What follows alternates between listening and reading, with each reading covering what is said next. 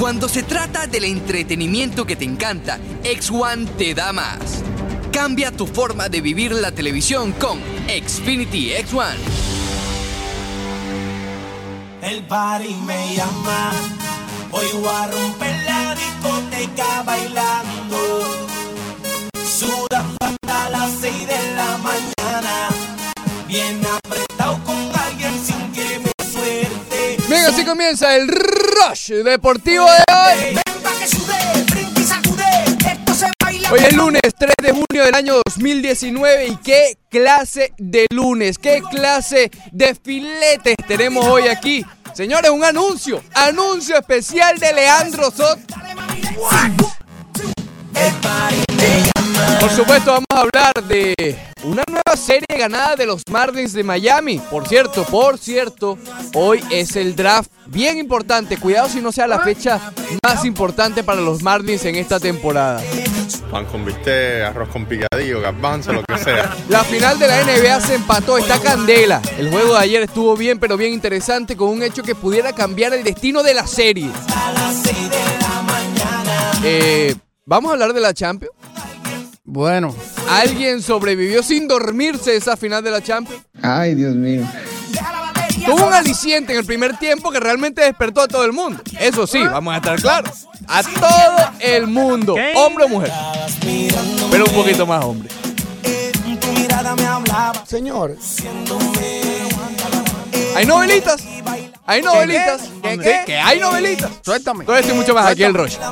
Y tú eres un hater, boy. El party me llama. Hoy voy a romper la discoteca bailando. Oh, sudando hasta las 6 de la mañana. Y así arranca el Rush Deportivo. Buenos días, Leandro Soto Pirela. ¿Cómo está usted, señor? Muy buenos días, Ricardo Montes de Oca. Yepes, ¿Todo bien? how are you today? I am very good. Eh, descansado, a todo color, listo para otra semana repleta de deportes. De repleta, correcto. repleta, repleta. Tiene un anuncio hoy, ¿no? Tenemos un anuncio. eh, creo que voy a, a tomar nuevos eh, caminos profesionales. Eh, más adelante te voy a dar el anuncio. Es, es bastante importante que Importante. todos los oyentes se mantengan en sintonía del Rush Deportivo porque puede impactar el futuro del Rush. ¿También? Es mi decisión, Ricardo. Ok. Sí, sí, sí. Lamento, bueno, yo- lamento hacerlo. Yo creo que Pero- por, la- por las horas de tu futura profesión pudieras hacer ambas cosas. Eh, Ahí está el complex. posiblemente, posiblemente, pero puede, puede ¿cómo se llama? Eh, haber conflictos de intereses, ¿me entiendes? Entonces no quiero. eh, va- vamos a ver cómo procedemos. Tengo que hablar con mi manager Bandera eh, para así ver cómo podemos proceder acerca de esto. Pero sí, tenemos un anuncio aquí en la 990 y ESPN Deportes muy, muy importante. Eh, fin de semana, ¿todo bien? ¿Bajo control? Lo que te puedo decir el fin de semana es que estamos de moda. Estamos de Ah, moda. bueno, pero vas a Eh, seguir. Estamos de moda, Ricardo. Bueno. Estamos de moda. ¿Cómo te fue a ti? Bien. ¿Eh? Bien, tranquilito. Eh, te, te tengo que eh, comentar, ¿no? Porque estuve muy atento a la Champions. Ok. Y gracias a la Champions se me quemaron las piernas. Se te quemaron se las me piernas. quemaron las piernas. Fui a la playita con la costeña y la costeña A la mayor- hora de la Champions. Bu- Claro, pero ya tenía el backup en el Ya teléfono. sabemos quién manda la casa. No, no, ya tenía el backup en el teléfono. Intenté quedarme. eh, Empecé a decir, no, me, me duele la cabeza. No, pero no hubo salvamento. No hubo forma No de hubo salvarme. feedback. No hubo feedback. Entonces me tocó ir para la playita y dije, bueno, déjame buscar el plan B porque tengo que ver la Champions. Claro. Eh, pero me quedé dormido.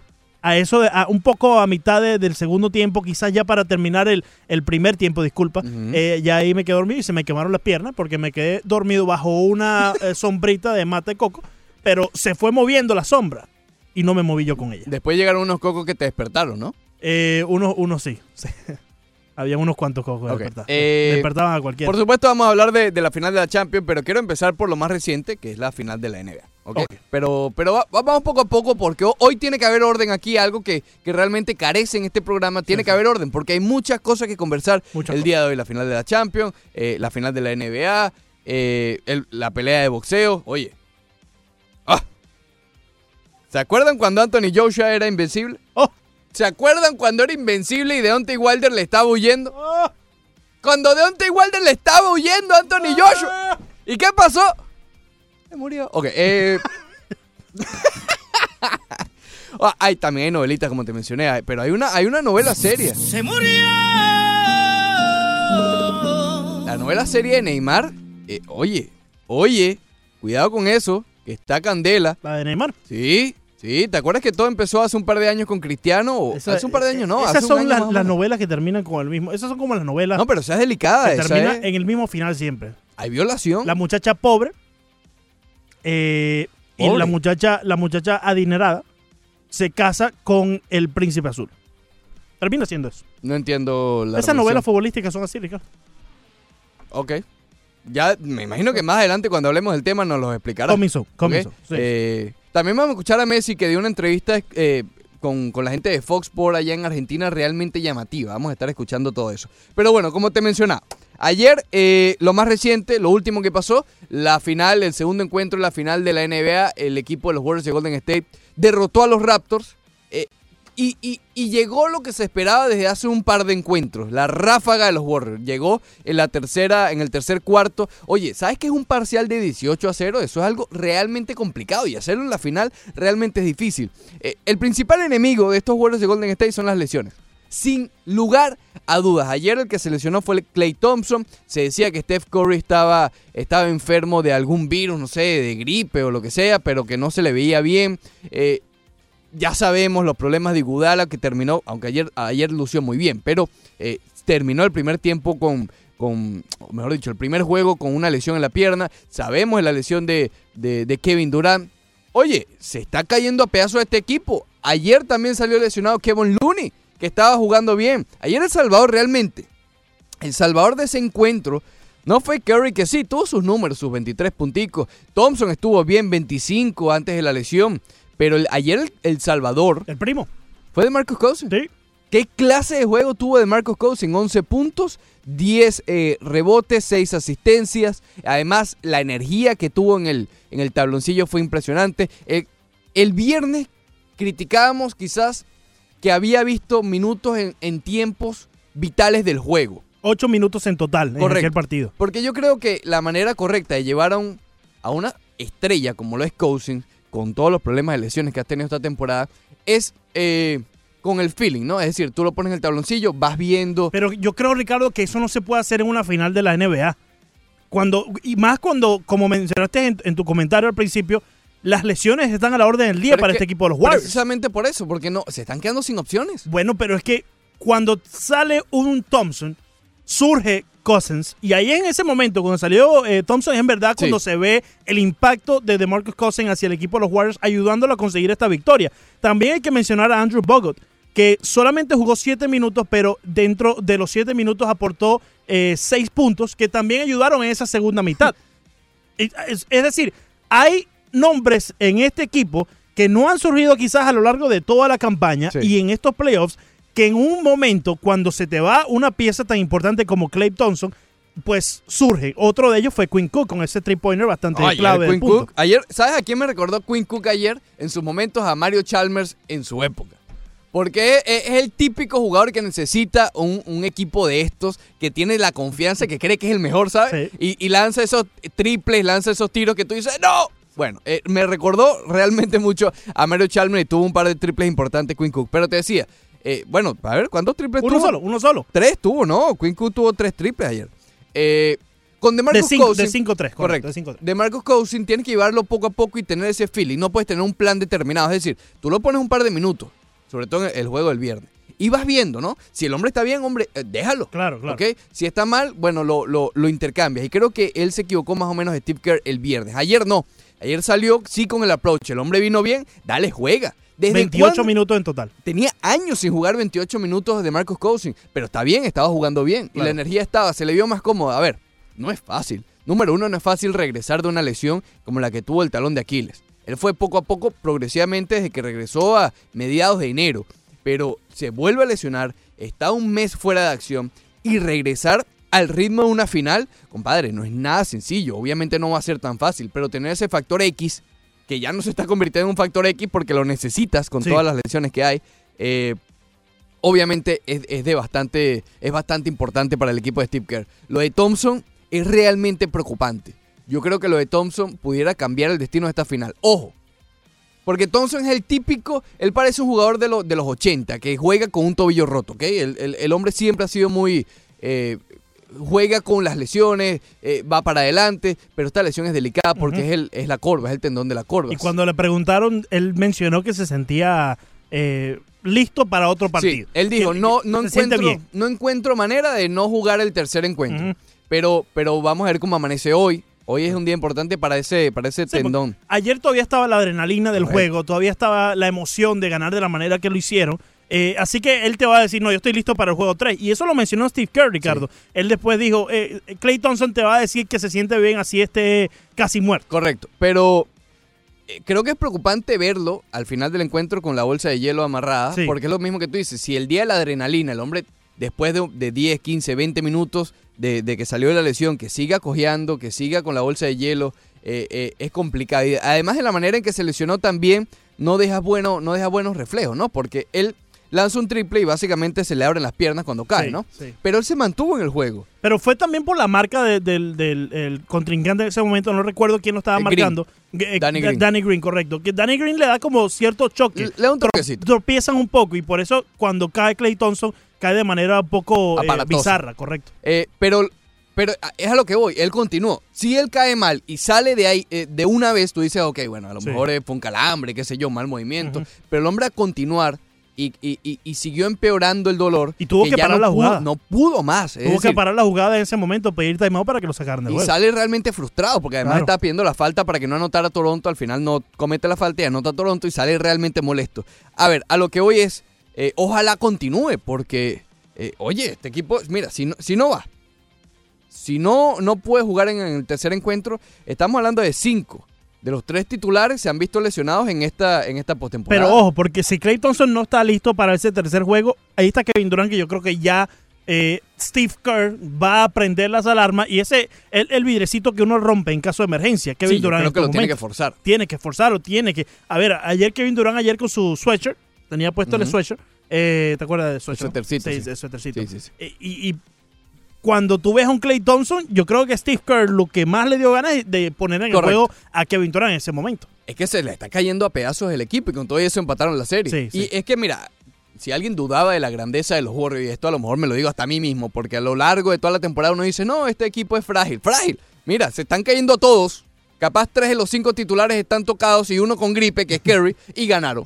Le ganaron al campeón del este. A, a todo dar, porque ok, sí tienen la- las lesioncitas Kawhi Leonard y tal, pero el equipo está completo, el Y- de Toronto. Y, y fíjate, Ricardo, siempre hacemos este ejercicio mirando el box score. ¿Cuántos jugaron del equipo de los Warriors?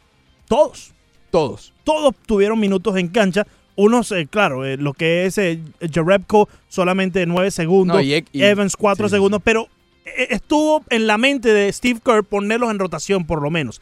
Si miramos, eh, la rotación de los Toronto Raptors solamente fue de 3 saliendo de la banca. Pero fíjate, a- así hayan jugado todos, eh, aportaron pocos puntos. Es Sí. decir, 15. eh, eh, tú ves la comparación entre los titulares y los de la banca y realmente es, es abismal. Sí. Y Andrew Bogut fue importante porque eh, él no jugó en el primer encuentro. Y lo metió Steve Kerr, lo lanzó así al fuego y el hombre atrapó, creo que de esos seis puntos, creo que los tres fueron al recibidos. Uno hasta de una mano que, que encestó tras un pase de Draymond Green. A ver, yo creo que este equipo va a ganar, el, el equipo de los Warriors. Pero, eh, y, y mi predicción era de cinco encuentros. No la quiero cambiar, pero digamos que estoy cada vez menos confiado con eso. Al ver la lesión de Clay Thompson me hace dudar bastante, porque el, la importancia de Thompson no está, ok, muy bonito los 25 puntos, pero el hombre es uno de los principales marcando a Kawhi Leonard. Y si él, que es uno de los mejores defensores de la liga, Clay Thompson, marcando a Kawhi Leonard, le hace 34 puntos, sin, sin, sin Leonard, ¿quién? ¿Vas a ponerle a Igudala todo el juego? Sí. Porque esa es la rotación, Igudala, Clay Thompson. Pero ven acá, oh, hicieron un gran trabajo ayer el equipo eh, de los Warriors al defender a los demás, ¿ok? Lo hablábamos el otro día, se habían enfocado o habían subestimado un poco a los jugadores secundarios de Toronto. Ayer, fíjate que los, los detuvieron mucho más. Mira Pascal Siakam, ya cayó, fue un golpe de realidad. De 18, el hombre siguió lanzando como loco. De 18, solamente 5 de 12, 12 puntos tuvo eh, Pascal Siakam. Kyle Lowry ya yo no sé qué decirle de Kyle Lowry. A ver, yo creo que este ya es el Kyle Lowry de los playoffs. Ya no es algo de pecho frío ni nada. Esto es Kyle Lowry en los playoffs. 13 puntos y además salió por eh, salió expulsado por faltas, faltando alrededor de 5 minutos del último cuarto. Marga solo contuvieron, solamente 6. A Danny Green también. aunque tuvo un par de triples, uno importante que mantuvo a Toronto en el encuentro. Fred Van Vliet, que había jugado de manera abrupta, es decir, des- había estado en otro nivel desde el tercer juego contra Milwaukee, Sí. que estaban 0-2. A partir del tercer encuentro estaba lanzando algo así como 70-80% en triples. En esa serie contra Milwaukee, él fue el factor X. Él fue el factor. Ayer lo, lo detuvieron. Fíjate la cantidad de minutos que vio Fred Van Vliet. Casi 40 minutos un jugador desde la banca. Intentó 8 triples, solamente encestó 2. Sergi Vaca también lo controlaron. Es decir, ayer fue un juego, a pesar de que Toronto fue ganando en el medio tiempo, fue un típico juego que siempre estuvo en control de Golden State. Creo que, eh, ¿te acuerdas en el primer encuentro que parecía que Golden State se acercaba, se acercaba, pero no podía conseguir la canasta para ponerse arriba? Ayer pasó algo similar, pero con Toronto, sobre todo en la primera mitad. Parecía que Toronto se estaba escapando, se escapaba, se escapaba, pero no conseguían la canasta que ponía ese juego por 15, por 18 puntos. Le faltó un par de canastas. Hubo una de ellas, creo que fue Danny Green que intentó un triple que se iban a poner como por 16. Pero en vez lo falló y ahí mismo vino un triple de, de, de Iguodala. O de Thompson, creo que fue de Thompson. Un triple de Thompson que puso el, el juego por 9, 8 puntos. Es decir, Toronto tuvo la oportunidad de escaparse y nunca consiguieron esa canasta para lograrlo. Ojo, también la defensa en, esa última jugada, porque al final hubo un, eh, una racha bien importante de Toronto. Y de hecho se acercan, ¿ok? Porque después de, los 18-0, los de- en el tercer cuarto, parecía que ya todo estaba definido para Golden State. Pero una vez sale Clay Thompson, Toronto hace su, su, digamos, su corrida y se acercan a Golden State. Y en esa última ofensiva de Golden State, faltando ya segundos, oye, parecía que Kerry iba a perder el balón. Parecía que Kerry iba a perder el balón. No, no tengo idea, he visto la repetición muchas veces. No sé cómo le ganó ese, esa posesión a, a Kawhi Leonard, que es más largo. Ojo, Leonard roba el balón y estaba ya solo en, en su parte de la cancha y son dos puntos seguritos para Toronto y se ponía el juego por uno. Pero dejaron solo, una vez Curry gana la posesión, la defensa de Toronto quedó como paralizada. Quedó Iguodala solo. A ver, Iguodala no es un triplero. No es. Pero no si es lo dejan solo, el hombre va a tomarse. Pero no lo puedes Sí, dejar claro. solo. Y ahí te, te, te mató. Ahí mató ya las aspiraciones y se acabó todo. Sí. Eh, Yo creo que hay cierta parte, Ricardo, en este juego. sí. Y es cuando empieza ese tercer periodo. Que los Warriors tienen una corrida de 18-0. Sí, eso ya mató. Ahí la defensa estaba a, a su punto. y fue- y fue el factor. Pero yo creo que ese factor anímico, que tú, teniendo la ventaja a los Toronto Raptors, te le vayas encima con una corrida de 18 a 0. Sí. Eso yo creo que te da un impacto de que- qué más podemos hacer para eh, llevarnos este partido. O qué más podía hacer un Kawhi Leonard que prácticamente ayer con los 34 puntos fue el, el- el que mayor eh, No estuvo aporte. fino con todo y eso. No estuvo fino, Porque pero estas son las cosas con Kawhi. claro, eh, te- tienes Tiene que- un juego malo, entre sí, comillas, y eh, te mete 34 los puntos. 34 puntos también son que fue a la- a la- al free throw line, a la no línea de, los tiros libres en 16 ocasiones y no falló. Así que eso le agrega al punto. Si le quitamos por lo menos mitad de los intentos de la línea de tiros libres, eh, no termina con 34 Claro. puntos Kawhi Leonard. Pero eso también es un mérito a él. No, no, porque él busca duda. la falta. Sin duda, sin duda. Pero es y los Warriors se la dan. fueron bien agresivos. El equipo de Golden State fue bien agresivo con, con, con Kawhi Leonard. Y creo incluso que en la primera mitad hubo mucho, eh, muchas faltas cantadas un poco sospechosas, ¿no? Que fueron a, a favor del local. Yo no sé si esto va a continuar en Golden State. Acuérdate que eso afecta. ¿Qué te parece el socio? ¿Qué socio? Ayer se puso una camisita de Kevin Hu. ¿Drake? Eh, Estaba calladito ayer. no, calladito. Bueno, Estaba calladito. eh, de, la segunda mitad No, para allá. En la segunda mitad ah, dejó de hablar. Algo le dieron que dejó de hablar. Pero no viste el suéter que tenía puesto. Era de With the- no, tenía no. la cara de- del muchachito de Home Alone. ¿Oh, sí? Y cuando le dice Kevin, Kevin, Ah, no vi. con signo Kevin. de exclamación y dice, Kevin. que viene muy fuerte. El party me llama. Después del corte comercial, corte comercial, más del Rush Deportivo.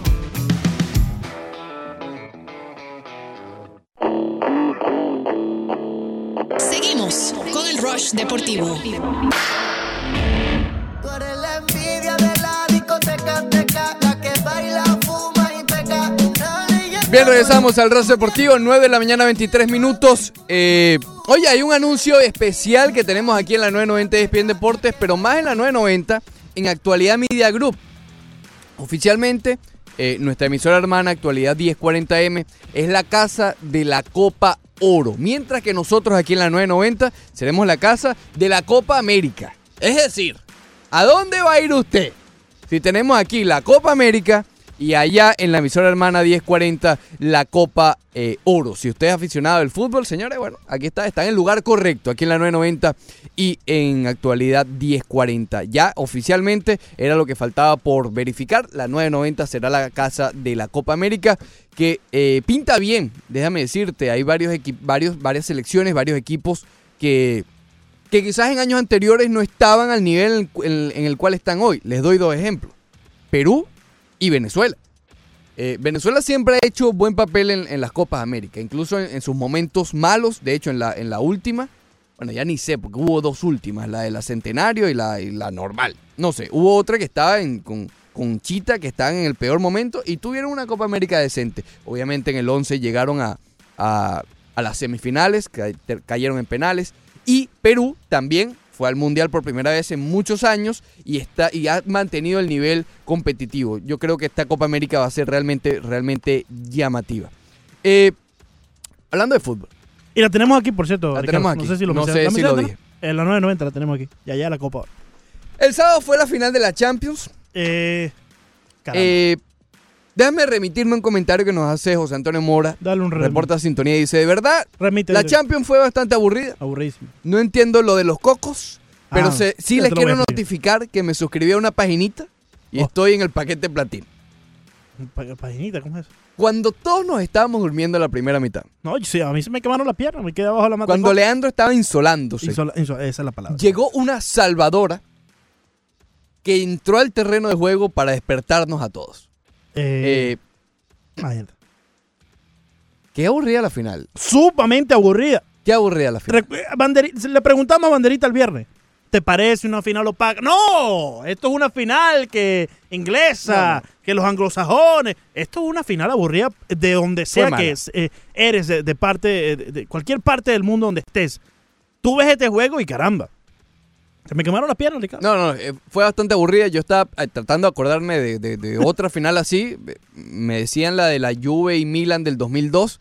Ok, pero yo creo que esta fue peor, honestamente. Me dijeron del Atlético, las dos del Atlético con el Madrid. Yo no creo que hayan sido malas, aburridas, tal vez polémicas. Mira, si tú me quieres decir polémicas, controversiales por el gol de Sergio Ramos al final en el 2014 y después los penales en, en el 16, pero aburrida no fue. Es decir, Sí. no lo sé. Y es completamente distinto a lo que todos esperábamos de dos equipos ingleses. Sí, Esperamos que... ¿Tú, qué? ¿Tú- tú esperabas una goleada? 4-3 di yo. Yo dije 1 a 1 y por Basa- un momento pensé que se iba a dar. basándome en, en- en lo mismo, ¿no? Basándome en que Sí. son dos equipos de la liga inglesa que en una vitrina, tal como la Champions, iban a dar el todo por el todo. Y vimos iban- la semifinal. y- y- exacto. Que Y aparte, golearon. aparte, como vienen llegando estos dos equipos a la final. El, el- el Liverpool tuvo que golear al Barcelona para remontarles y así posicionarse en la final. Y el Tottenham también tuvo que sobrepasar a un Ajax que venía inspirado. Eh, varios puntos antes de, de abrir las líneas e ir con las llamadas, porque quiero saber también la opinión de ustedes con respecto a esta final de la Champions. Eh, el penal, obviamente, en el primer minuto, bueno, los primeros segundos, cambió todo el juego. Y no para bien. Eh, el Liverpool, por una parte, no se le puede culpar, pero no sé si se confiaron o, quisieron proteger mucho ese gol, pero les cambió la estrategia por ese lado. Y con el Tottenham, obviamente, a ellos son los que, los que más se vieron afectados del cambio de estrategia. Eh, que nunca pudieron recuperarse. Y a eso voy. A ver, aquí habíamos hablado, por lo menos a mí me, me llamaba mucho la atención ver las estrategias tanto de Pochettino como de Klopp. Para mí, dos de los mejores entrenadores del mundo. Yo no vi la mano de ambos técnicos en, ninguno de los dos de los dos planteamientos. No sé si por el penal, pero yo no vi, por ejemplo, yo habíamos alabado mucho la capacidad de, de Pochettino de ajustarse en el juego. Lo vimos en contra el Ajax, que en la primera mitad fue un equipo, en la segunda mitad fue otro equipo completamente con el Tottenham. No sé si se vieron amarrados porque ya habían vuelto los nombres grandes, es decir, por un lado Harry Kane y por el otro lado Firmino, que por cierto no hizo absolutamente nada. Firmino y Salah. Entonces eso a lo mejor le quita un poquito de capacidad de maniobra a los técnicos. Es como que, bueno, tengo que ir con mis caballos. O, hoy en día es muy fácil criticar con el periódico deba- debajo del brazo de que Pochettino no debió haber salido con Kane y sí con Lucas Moura. Mira, es complicado, compadre. Tú tienes a tu caballo allí. Eh, quizás yo no lo criticaría por salir con Kane. Tiene que intentarlo, ¿no? Pero sí lo critico porque creo que se tardó mucho en cambiarlo. Obviamente se notaba desde el comienzo del juego, el hombre no estaba a ritmo de una final de la Champions. Mira, similar a lo de Coulson. Eh, no estaba a ritmo de una final de la Champions, no lo estaba, no estaba en un momento. Entonces, bueno, traté de poner a Lucas Moura eh, más temprano. Creo que cuando lo hizo ya fue un poco tarde. Y con respecto al, al Liverpool, estaba sí, estaba Salah, estaba Firmino. Firmino, eh, como te mencioné, no mostró mucho, pero a ver, es que es difícil criticar a un equipo que ganó, ¿no? Pero sí, el- criticar en lo del espectáculo, creo que sí cabe esa crítica porque no, no, no, no fue llamativo el juego. Bien por Klopp, ahora bien el Liverpool se lo merece, merecían la Champions. Llegó Origi, volvió a marcar. eh, por fin Klopp se le da un torneo europeo. Bien por ese aspecto, no quiero quitar nada de eso, pero en el espectáculo vamos a estar claros, el que me diga hoy que fue un buen juego, no lo fue, fue un juego realmente, realmente flojo. Sí un fue. juego que estábamos eh, acostumbrados a ver en una liga, en, en un juego que estamos acostumbrados a ver en, no sé, al comienzo de una Champions League, pero no en una final. Yo creo que, y eso te quería preguntar, porque elevamos tanto el hecho de que eran dos equipos ingleses y que se, se caracterizan los equipos de la liga inglesa en la Premier eh, de ir con todo hacia el arco, de ir eh, vertical No, no fue hacia el gol. No fue así de esa manera. Entonces, quizás porque llenamos tanto esos renglones, esas expectativas de que podíamos ver un juego de esa manera, nos defraudó el, el juego que vimos. Pero es que ven acá, porque eh, no fue un juego para mí ni ofensivo, obviamente, ni defensivo. Es decir, no hubo altas jugadas a la defensiva. Yo creo que hubo más. eh, por ejemplo, en el Tottenham, a mí me llamó mucho la atención que no había mediocampo. Eh, yo no sé dónde estaba Eriksen. Eh, ahí tampoco hubo ajuste. Parecía que el equipo, ojo, ahí sí muy bien. Muy bien la presión del Liverpool, eh, básicamente en toda la cancha, ¿no? Pero digamos, el Tottenham tenía el balón, tú veías la posesión de 60%, pero era una posesión vacía. Era una posesión más, más que todo en su parte del terreno, y, y de ahí saltaban con pelotazos, con pases incómodos. Siempre se vieron asfixiados, se vieron incómodos con la posesión, pero se vieron incómodos. Entonces, eso es a lo que voy. Yo no, yo no creo que esto haya sido un juego altamente defensivo.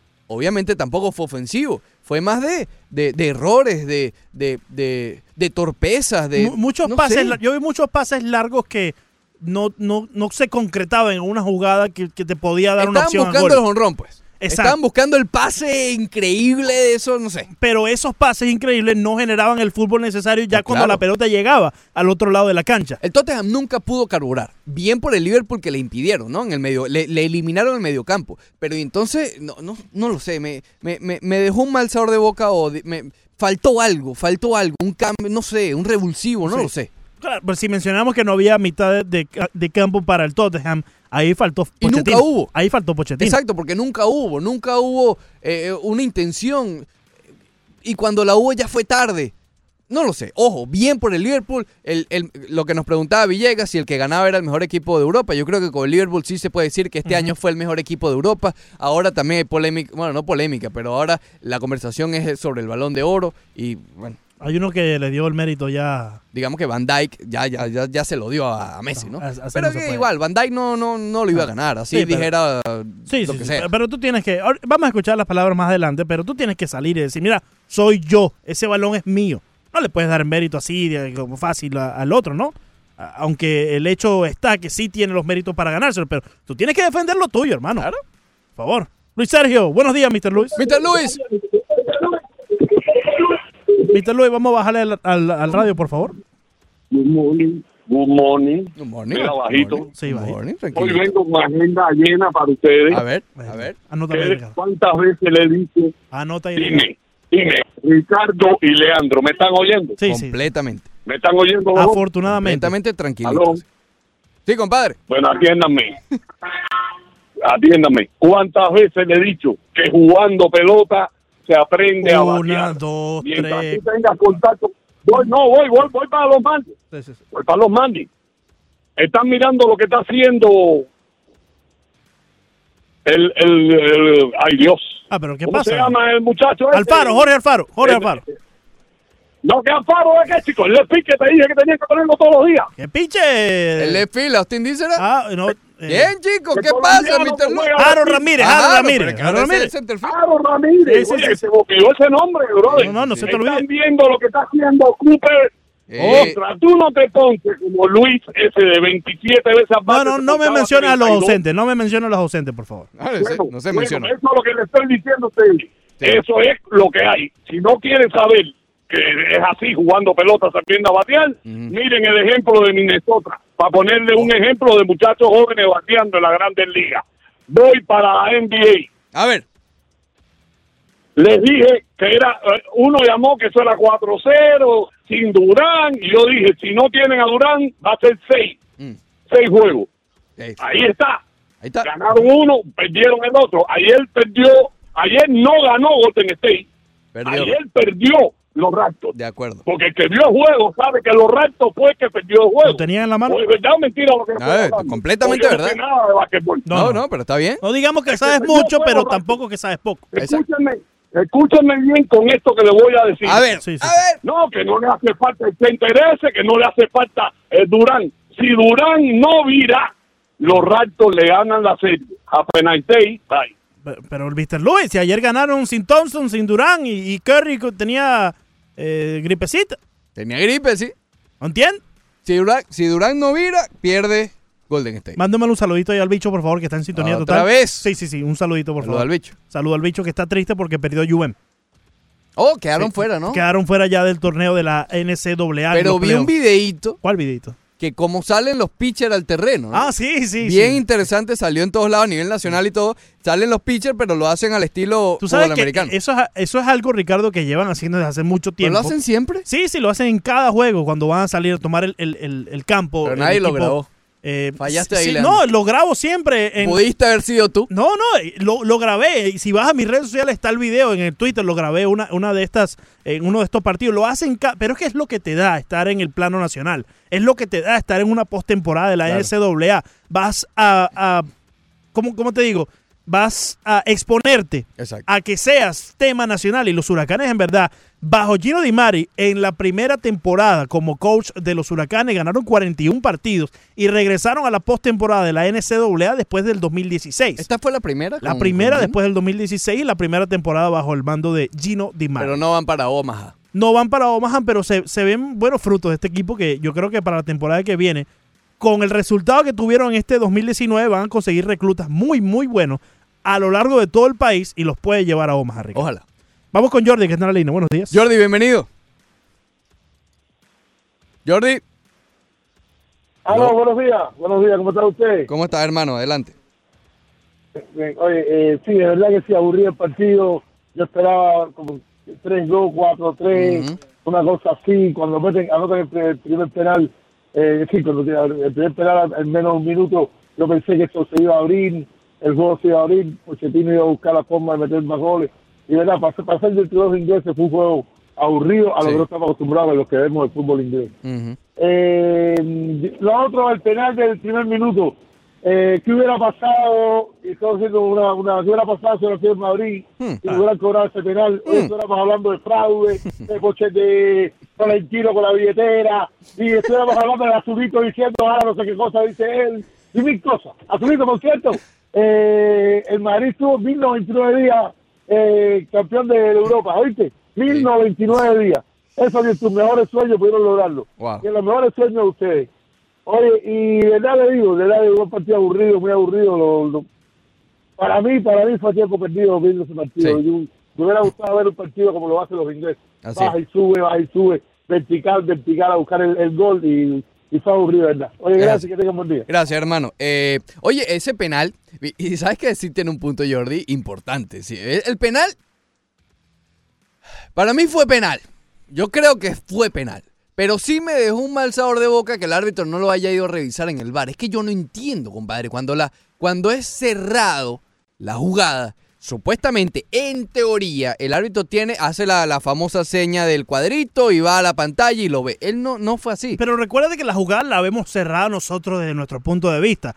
Pero el árbitro está ahí, Ricardo, encima de la jugada. Pero cuando hay tantas Quizás él la opiniones, vio clara. cuando vio, hay tantas opiniones, bueno, no tan claras porque él escuchó su bar, Claro, ¿ok? claro. Pero, pero, no lo sé, pero no quiero meterme en esto porque sí fue penal. Creo que sí fue penal. Al, al principio le toca al- eh, en, el, en la parte de la axila, pero cuando va bajando la pelota sí veo que hubo un roce con, con, con la mano. También está el nuevo reglamento que dice que a partir justamente de ese día, como para ponerle más confusión al asunto, a partir de ese día en específico, no está claro si incluía el juego o no. Hay un nuevo reglamento. Mano es mano. No importa si es con intención, no importa si fue sin querer, de ahora en adelante, mano es mano, y lo cual a mí me gusta en cierto punto porque ya le quita toda la polémica de, lo- de la subjetividad que pueden tener un árbitro. Pero, pero es verdad, si hubiese sido el Madrid, hubiesen dicho ro- robo y tal. Y- pero, bueno, pero bueno, no lo fue, y menos mal, ¿sabes qué? Menos Qué- mal, qué- para no hablar de eso. Qué, tristeza, verdad. Qué No, tristeza que- totalmente, una eh, tristeza eh, horrible. Es una tristeza que ustedes tengan que sacar el Madrid en cada conversación. Es una tristeza, Por favor, ¿hasta fuera? Es una Un tristeza. que está, está descansando desde febrero, están descansando en su casa. No están descansando. ¿Cómo que no están descansando? No están descansando. Eh, Bastante movida está la Casa Blanca. Es verdad, está movido porque es que no hay nadie en el equipo. Hasta el capitán se quiere ir. Vámonos con Alfredo. Muy buenos días, Alfredo. Alfredo, bienvenido. Eh, sí, buenos días. Buenos días. ¿Ustedes no creen que toda esta pila de elecciones, de elecciones que tiene ahora este equipo de Golden State no tendrá que ver con también la pila de años que están llegando a finales? Porque es que no tienen descanso. Es lo mismo que le pasaba a LeBron del lado acá, que eran muchos, muchos años llegando a finales. Eso llega un momento en que los jugadores tienen que sentírtelo, que sentírselo, aunque sean sobrenaturales. Y por último, si Leandro deja el programa, yo nada más lo comparo con la salida de LeBron de los Hicks. Caramba, Alfredo. Después del corte comercial, corte comercial, más del Rush Deportivo.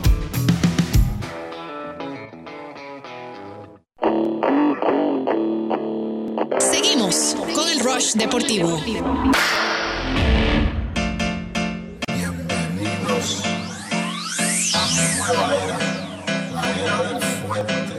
Las mujeres de que bailan solas, lo pidieron en las emisoras.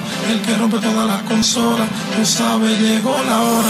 Las Oye, por cierto, hoy eh, comenzó el día con la noticia de que el Bayern de Múnich no va a ejercer la opción de compra de James Rodríguez. Así que eh, automáticamente James regresa al Real Madrid, pero creo que eso será simplemente un trámite. Eh, trámite porque no veo que literalmente regrese al Real Madrid. Sí la ficha, más no el jugador. Probablemente se está hablando incluso del Nápoles que, que estaría interesado en, en el colombiano. Eh, también pudiera ser una ficha de, de- de cambio, pudiera ser en el caso de Hazard con el Chelsea. Es decir, regresa la ficha, pero no creo que James Rodríguez vuelva a vestir de La de blanco. más no el jugador. Sí, no creo que con Zinedine Zidane, que fue con quien tuvo los problemas, vuelva. pues, A ver, no, no, no, va a pasar. ¿No crees que eh, James Rodríguez mostró algo eh, con el Bayern de Múnich, Ricardo, que le gustó a Zidane y lo haga? No creo, es que, a ver, el Real Madrid, a ver, el Real Madrid necesita, está en crisis. ¿Cómo? La crisis continúa del ¿Cómo? Real Madrid. Perdón, ¿cómo? Está en crisis al igual que el Barcelona. ¿Qué Son equipo- dos equipos que están en crisis. ¿Qué equipo está en crisis? El Barcelona y el Real Madrid. Eh, ah, Entonces están buscando, mira, nuevamente, están buscando honrones. Estaban buscando jorrones. ¿Ok? Por cierto, esta semana se espera que ya. Se, se esperaba que hoy fuera lo de Hazard. Al final se ha trancado un poco eso. Ah, sí. Yo no me queda la duda de que eso va. va... Te tiemblan las piernas, ¿no? No, Porque no, no, eso se va a dar. Eso se, va a dar. Se va a dar. Pero el problema es el billete. El- no, es pero más, eso no es problema, lo del pues. Real Madrid, de que la ficha regrese de James Rodríguez es positiva, Es porque positivo. obviamente tiene algo más llamativo Claro, que dar. claro, claro, claro. Por el otro lado, Barcelona, está, oye, lo de Neymar, de la violación es complicado. Sí. Ahora entró uno más al intercambio con el PSG. Se habla de que el Barcelona... El socio de Mbélé, No, no, bueno, además de además de. Coutinho. Oh, Parece que el PSG quiere a Coutinho. Entonces, bueno, eh, ¿sabes que lo de la violación, o lo del caso de violación, la, Sí. la, eh, digamos, las demandas de violación, pudiera, pudiera ayudar a esto? Porque el PSG a lo mejor dice, mira, este tipo es muy problemático, eh, no nos ha rendido, no nos hace falta esta bulla por aquí. Y además con este mono en la espalda ahora. Claro, claro. Dale, llévatelo, es Barcelona. un bonito. Un lo- Bonito. no, en serio. Y además el hombre salió, puso un IGTV, un video de estos que pones en Neymar. Instagram largo. Ujú. Sí, Neymar. expl- a- dando explicaciones que creo que no son necesarias. No, y, y cuando estás dando explicaciones después de un escándalo como este, más bien yo creo que le estás echando leña al fuego en vez de tratar de apaciguar Claro. la situación. ¿Sabes cuando te dicen que... eh, eh, eh, ah, eh, ¿Cómo es que, Que la no la debe, no la teme. Entonces, ¿por qué, ¿por qué tienes que salir? Porque él se ve Tienes con el la... derecho a permanecer En silencio. en silencio. Es- Pero lo que yo te digo, Ricardo, y es obvio, ¿no? Porque si, si tú no temes de que hiciste algo, ¿por qué tienes que salir a dar dando un declaraciones? video largo. ¿Y por qué tienes que salir a tratar de explicar la situación? Sí, yo creo que enreda un poco más la cosa. Claro, claro, Porque claro. una cosa es dar explicación, por ejemplo, lo de Sergio Ramos, que salió y dio explicación de que no se quiere ir del Real Madrid. Pero es que estamos hablando de dos cosas circunstancias. legales, por eso. Cuando hay cosas legales, yo no Sí, sé sí, si sí. Neymar no tiene un abogado o Sí, no sí, tiene sí. un asesor legal que le diga, cállate, déjanos a nosotros esto, que esto es delicado. Ten- tengo un candidato para Fíjate, eso. con Cristiano fue así. Con Cristiano. Fue eh, hubo- tiene eh, eh, demandas de violación aquí y, le en dije- Estados y, le, Unidos. y le dijeron, Cállate la boca. y Él- Cristiano se cayó. Él no ha abierto la boca. No ha abierto la No ha venido a Estados Unidos tampoco. Tampoco. Ni lo hará. Hasta que el socio Beckham le dé una firmita. Oye, ¿verdad? ¿Escuchaste las declaraciones de Beckham este fin de semana? No, ¿Qué dijo? Eh, están buscando una ficha importante de nombre para el Inter Miami. Primero tienen que arreglar la situación del estadio. No, ya la están arreglando. Oh, Ricardo, eso ha sido en- allá con el socio. Oh, No, pero la- le- ya tienen estadio para jugar por lo menos ahora en los marzo dos. que empieza. Sí, pero ahora hay eh, La cuestión es el, de- el problemas con, estadio con- de acá. con los comisionados que no se han puesto de acuerdo. Lo que venimos hablando con Octavio. No se ponen de acuerdo cuánto es para mí y cuánto es para ti. ¿Cuántos años ya va esta conversación? Es increíble. Increíble. Y es que con Qué cada absurdo. equipo, Ricardo, que ha llegado a la ciudad de Miami, ha pasado lo mismo. ¿Cómo lo hizo Jeffrey Loria? Oye, Jeffrey Loria, porque ¿Cómo lo logró? Porque lo logró sin dar un peso. Lo Sí, hizo. Y esta gente va a dar todo el dinero Esta para gente construir. está pagando todo. Sí. Están limpiando el campo. el- El, tema, nada. el tema principal por lo cual se oponen tanto de los comisionados, Ricardo, es que esto va a ser una renta al equipo del Inter Miami de 99 años. Mm. Y ellos estiman que lo que va a pagar por año el equipo del Inter Miami es muy poco para lo que en verdad se le puede sacar al área. Ese comisionado en 99 años, ¿qué le iba a importar? Ese- Si, si es que hay ciudades aquí allá. Lo mejor de que allá ya estamos todos con el agua hasta el cuello. No, chico. De, de la, de la inundación y la cuestión. Eh, No, ten cuidado con eso y si te escucha el socio de allá de la Casa Blanca. ¿Del Madrid? No, no, no. De la otra Casa Blanca. Ricardo, muy buenos días. Bienvenido, Ricardo. ¿Qué pasa, muchachones? Por la casa por ahí. Muy bien, muy bien. Espectacular. Un poquito aburrido el sábado, pero bien. Espectacular. Ahí nada más. Sí, sí, sí. Mira, vamos, vamos al tema. Vamos al tema, de Rap- una. rapidito. Ah, ah, va- Sí, sí, vamos al tema rápido. Déjame saludar a mis amigos árbitros y nada más. Pero no, Yo esa siempre- gente está descansando, yo Ricardo. Yo siempre los tengo en mis oraciones. Óigame, A ese Yoti, ese Yoti es un animal igual que ese. Ah, bueno. Yoti no se le olvida, se dice, ahora metió los 1900 minutos de Real Madrid como campeón. Bueno, y no le gustó lo del penal en el, en el segundo minuto. Los, equipos contrarios, a la mano de Marcelo, a los penales de Campajal bueno. y, de, y, y del carnicero del medio campo, Casimiro. Casimiro. ¿Qué dirán esa gente? de- Dime, Tony. los ¿Qué dirá Tony? ¿Qué dice Tony? Pero no es con Tony Vamos con, sí, con Tony, vamos con Tony. Eh, buenos días. Buenos días. Eh, saludos, saludos, Ricardo de Origi. Balón de oro, Origi. óyeme, de Origi. Diablo, Balón de ¿qué oro. árbitros que compraron casa en Madrid. Mira, el pechito frío tuyo, como se fue. Origi, gol en la final también, en semifinales. ¿Eh? Origi, balón de oro. Bueno, déjame preguntarle algo a Tony. Ajá. Déjame preguntarle algo a Tony. Pregúntale, Fuera de fútbol. Ujú. El día 8, esta semana va a pelear Amando Nunes contra Valentina Sechenko. Imagínate. ¿A quién le va Tony? Ah, bueno, pero ¿qué? ¿Qué es esto? Vamos, yo soy Mayrita y, y todo el que juega contra Barcelona también. Soy más rojo que Rojín. Origi, balón de oro. Origi me mandó el carré. Él dice Tony que es el balón de oro. ¿Orilla? Leo Missing, Leo Missing no, no Leo aparece en la Missing. final, hijo. Leo Missing no aparece en la La final. última votación. Óyeme, en la última votación, hace 10 días, ya estaban perdidos. La revista francesa, no me acuerdo ni cómo se llama, Messi tiene el 92% para ganar el balón de oro. El balón de oro es, es para Origi. el el. No, no, no, no. Vamos, hacer- Y lo que falta, Tony, te faltan 4 o 5 años sufriendo todavía de Messi. Origi y bajo 4 o 5 años la Champions que te ha comido de Madrid se estaba en el televisor, hijo. Cuatro, cinco, Estábate quieto y ten paciencia. Oiga, ya, ya eres el quinto en Champions ya, porque el Liverpool te pasó también. El Liverpool, el Milan, el Madrid. Eres el quinto, hijo. El quinteto Ay, en ay, Champions. ay. De Quintero. A ver. Eh, Sí, vamos a ver si tiene un comeback, Ricardo. Última palabra, Ricardo. A ver. Uno, dos, ¿Knockout? ok. Óyeme, Ahí- ah, se levantó, se levantó. say by the se levantó, se levantó. Se, se levantó como. Joshua. Se levantó el hombre. Saludos, Ay, saludos ay. de Manola y Origi para todo el barcelonismo. ¿eh? Favor. Saludos, Orilla. Y Allison también. Eh, Espectacular estuvo eso. A empezar el lunes con ánimo, Ricardo. sí, sí, sí, espérate, déjame Sí, sí. recuperarme. Espérate. Uno, Ay. dos, tres. Eh, Anthony Joshua. Eh, Dios mío. Sí, a ver, eh, ¿qué te puedo decir? Ya ni siquiera sé lo que te estaba hablando. Te estaba comentando de Neymar, te estaba comentando de, de Coutinho, te estaba comentando de, de, de, de Hazard. Ya ni sé, me sacaste de concentración, Leandro Soto. No vamos, sé qué decir. vamos a escuchar al petareño. Vamos a escuchar mejor al petareño. Nosotros recuperamos la, la respiración. Petareño, hermano, Buenos bienvenido. días, petareño. Buenos días, muchachos. Saludos a todos ustedes. Feliz inicio de semana. Igual, hermano. Eh, sí, bueno, co- contento porque lo- los Marlins ganó ayer. Sí. Y, oye, contundentemente, y así es que tiene que ser. Eh, y otra cosa que quería aclarar eh, de Jürgen Klopp. Eh, el fin de semana estaba escuchando, el sábado sobre todo, varios periodistas eh, criticando a Klopp. No, que Zidane es mejor que Klopp porque Zidane ganó tres Champions. O sea, va, señores, y ¿sabes? yo esto ah, pero ¿y qué equipo tenía Zidane? ¿A quién dirigió Zidane?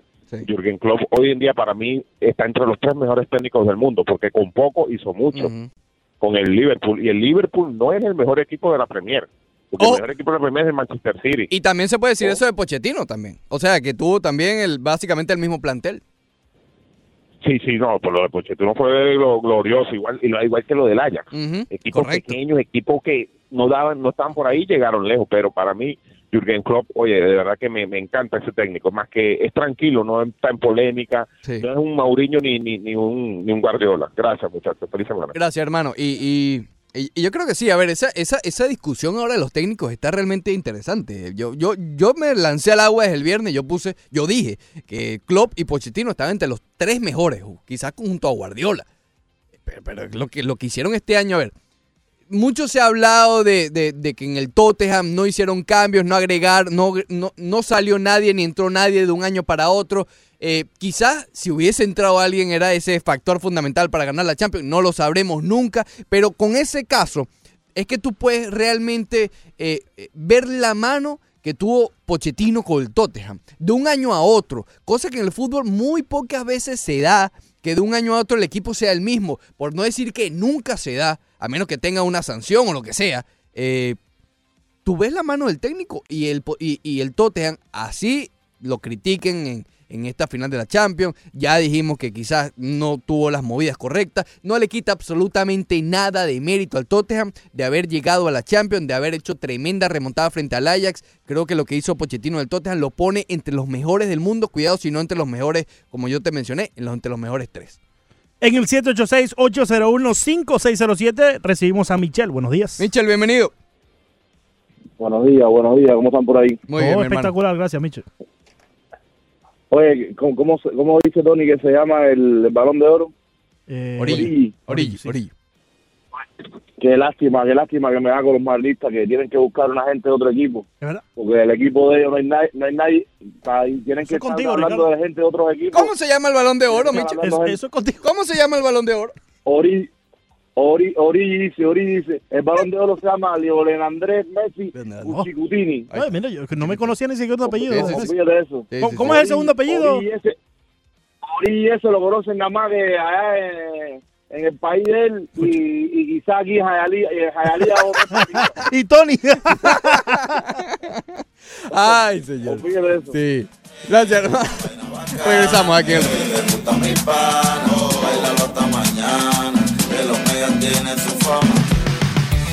Después del corte comercial, corte comercial, más del Rush Deportivo.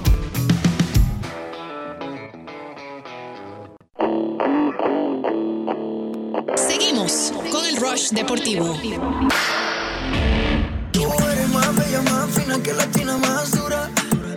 Bien, así comienza la segunda hora del Rush Deportivo. Ya hemos cubierto la final de la Champions, también la final de la NBA, o mejor dicho, el, eh, el segundo encuentro. Creo, honestamente, pienso que, que con respecto a esa final, que este descanso le va a beneficiar mucho a Golden State, porque es un descanso largo, es decir, eh, ayer fue el juego, el próximo es el miércoles, es decir, tres días, dos días y medio de, de- de descanso, sobre todo para ver qué ocurre con Clay Thompson y más con Kevin Durant. Se habla más de Durant para el cuarto encuentro. Y yo Sí. creo que la victoria de ayer le da ese colchoncito a Golden State. Claro, porque le robaste la, la ventaja de casa a los Toronto Raptors y ahora está como cierta comodidad pudiendo llevarte la serie allá en, en Golden State. Yo, yo sigo con el pronóstico de seis juegos. Yo pienso Ese que es el más factible que se ve hasta ahora. Sí, sí, por, por, por precisamente haber ganado ese juego de ayer. Y porque Toronto se ha visto bien. Ya veíamos los headlines, eh, los titulares en las pantallas de ESPN y sí comentaba que está en dudas Kevin Durant para un tercer juego. Así que lo ven mucho más para el cuarto juego, como lo mencionaste. Ricardo, que es eh, correcto el viernes. Y eh, ponen estas pausas tan prolongadas entre juego y juego precisamente para esto. No restarle nivel de competitividad Claro. a una serie final de la NBA. Sabemos eh, que la NBA vive de sus ratings y ellos sí son muy cautelosos en, en qué producto van a poner frente a una pantalla. ¿no? Eso y para que dure más la Claro, final y que claro. se hable más de la NBA en ese Claro, tiempo. cor- correcto, correcto. Pero precisamente yo creo que es bueno que le den por dos días y medio entre juego y juego, por ejemplo, eh, que le otorguen eh, de- para que te sientas mejor, Ricardo. Sí. Eh, si no te sientas mal, es Ok. problema tuyo. Continúa. Eh, le das descanso a precisamente un Clay Thompson que después de la lesión que salió ayer puede recuperarse en dos días y estar listo para un tercer juego. Y no le quitas competitividad, no le quitas eh, imágenes a una... Más, eh, por lo menos. Más por- de porque las que ya el hecho de no tener a Kevin Durant, porque Claro. el duelo, imagínate en, en- en las pantallas, duelo Kevin Durant, Kawhi Leonard era el más llamativo. Y de que del otro lado solamente tienes una figura en Kawhi Leonard. Si bien hay otros eh, Sí, eh, no, no, nombres importantes, pero no de la magnitud de un Kawhi Leonard del lado de Toronto. Pero bueno, hay que hablar también del equipo que ha ganado 11 de 16. Ya vamos para allá, pero 11 de 16. pequeño filetico ahí. ¿Tú piensas que los ratings de la NBA van a ser afectados por el hecho que hay ratings que se están midiendo en Canadá únicamente? No lo creo, no lo creo. No, no, no. No lo creo en lo absoluto. Yo creo que, que incluso las lesiones puede que ayude a, a los ratings. Porque el que. A ver, la mayoría del país, y ya han salido varias veces el mapa de- de- del estado Sí. o del equipo que apoya a cada estado. Realmente la mayoría de Estados Unidos está apoyando a Toronto. Claro. Entonces al ver que los Raptors, que, perdón, que, que Golden State tiene las lesiones, te incentiva a ver para verificar realmente que pierda Golden State. Y por el otro lado, bueno, si eres también fanático de Golden State y quieres ver cómo luce este equipo sin Kevin Durant. Claro. Entonces yo creo, yo creo que sí tiene su, su aliciente. Va a terminar ganando, va a pasar lo que, lo que dijimos Sí. desde agosto cuando firmaron a DeMarcus Cousins, pero los ratings creo que van a estar Pe- allí. Pero yo creo, Ricardo, teniendo eh, el draft, teniendo también las grandes ligas, teniendo eh, varios eh, de, de la final de la Champions, uno, varios eventos deportivos. Es que siempre ha habido. Sí, siempre ha habido, correcto. Pero cuando vayamos a medir los ratings que se eh, dieron en Canadá y los de Estados Unidos, posiblemente los de Canadá estén un poquito más altos. I mean, eh, es Bueno, por un supuesto, país es entero. todo el país, correcto, Es- exacto. claro. Y eso la Pero NBA también hay muchos canadienses viviendo en Estados, en también, Estados también, Unidos. también. Es, es simplemente algo yo que creo que sí va a estar- estuve leyendo y, y es importante verificarlo después de, de los playoffs, a ver cómo se afectó. A ver, yo- no sé si... Es primera vez que vimos esto, porque es primera vez que Toronto llega Sí, pero... a la final. eh, eh, a ver, esta final es llamativa. A mí me llama la atención, Sí, pero sí. no sé para los que no son hardcore, eh, porque no está LeBron. Claro, ¿ok? Y claro, eso no claro. se puede tampoco ocultar. Eh, LeBron contra Golden State ya era básicamente algo acostumbrado. Eh, no sé, ya, ya lo veremos. Yo creo que, que- yo creo que no van a estar tan altos como las luchas de LeBron, que quizás en el 16, LeBron contra, contra Golden State, la remontada de LeBron, pero creo que sí va a estar allí con números aceptables. Y además este año es muy bueno para la NBA en cuestiones de rating porque eh, la agencia libre va a estar candela, es decir, la cantidad de nombres importantes que pueden cambiar el, el panorama de la NBA están en la agencia libre. Kawhi Leonard, Kevin Durant, Clay Thompson, eh, Kyrie Irving, Jimmy Butler. Es decir, es realmente impresionante el cambio de Anthony Davis. Entonces, este año verdaderamente sí se va a estar hablando de la NBA por, toda, por todo el año calendario. Pero ahora, lo que te decía. 11 victorias en 16 compromisos. Un equipo que hace 16 compromisos no hacía una carrera por juego. Los Es verdad, Marlins de Es Miami. verdad, es verdad. Antes, hace 17 juegos, este equipo estaba a- eh, en ritmo históricamente malo. Tú sabes que yo, cuando llegan los viernes, el sábado, empiezo a sacar la cuenta de cuántas carreras anotaron los Marlins durante la semana y cuántas le anotaron a los Marlins, para poder decirlo entre la- la el segmento que tengo en el recap de cómo van. Llevo dos semanas consecutivas viendo que el número de carreras que anotó los Marlins es mayor al número de carreras que permitieron. Y eso, Ricardo, yo creo que, que- que pone en perspectiva lo bien que viene jugando este equipo en las últimas eh, semanas. Si bien perdieron esa serie contra los Nacionales de Washington, si eliminamos esa serie, los Marlins han ganado las últimas tres. Porque ganaron contra los Mets, ganaron contra Detroit, pifiaron contra los Nacionales. Gigantes también. Los gigantes también. Se te Así están escapando los gigantes. Exacto, las últimas, eh, correcto, las últimas tres, eh, agregando la de los gigantes. Eh, sí, lo que tú dices es el diferencial, ¿no? A ver, el diferencial de carrera. este equipo todavía está en menos 74, Sí, ¿no? sí, sí. Pero, pero vaya, vaya que ha mejorado. Es decir, fíjate, San Francisco ya tiene menos 76.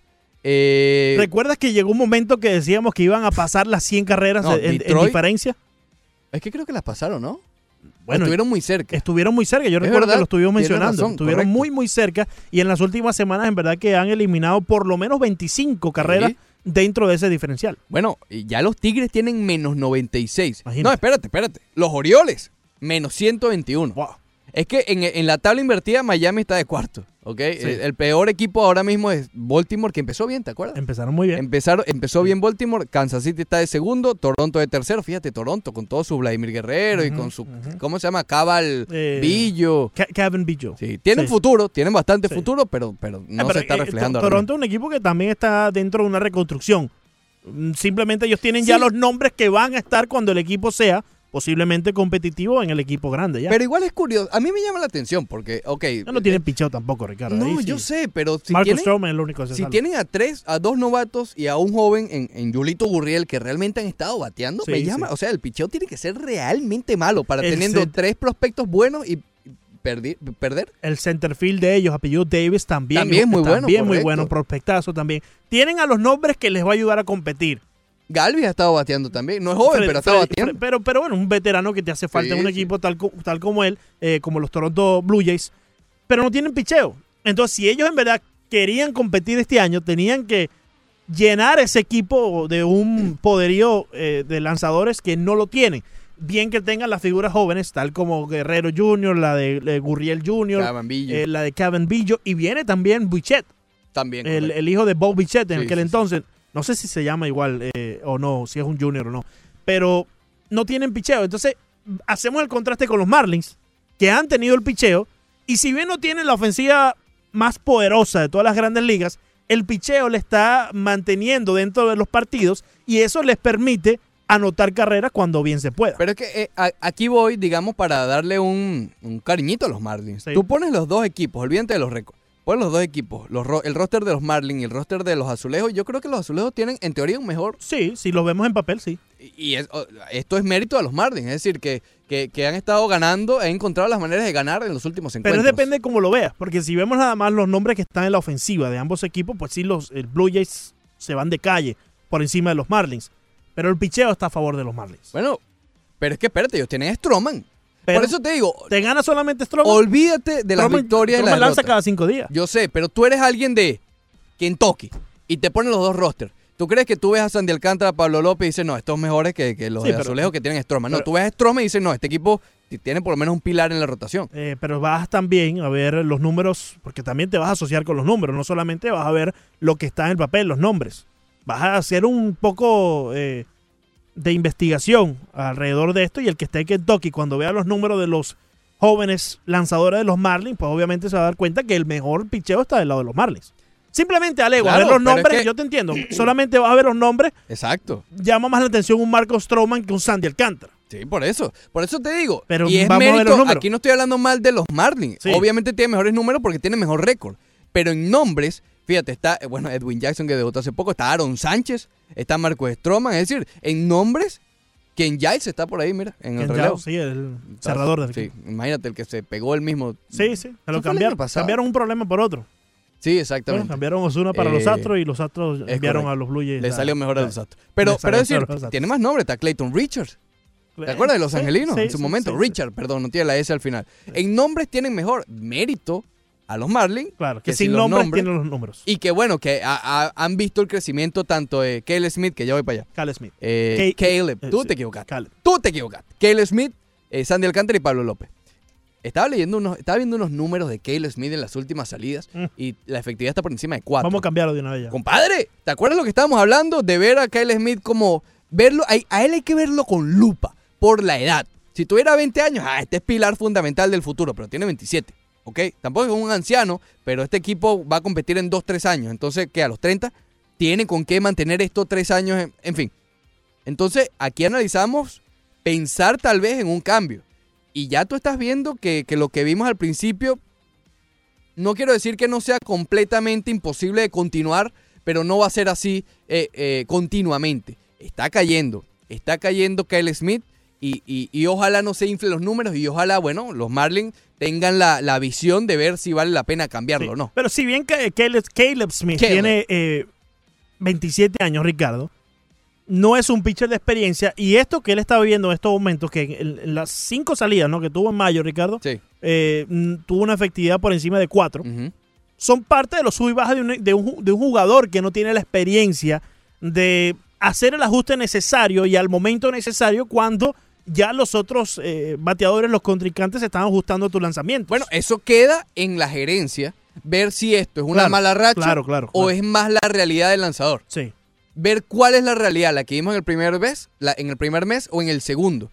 Obviamente no, no va a ser nunca obvio cambiarlo porque entonces nadie va a quererlo. Pero para eso tendremos que ver par de salidas de él en junio. A ver cómo hace el, el popular bounce back.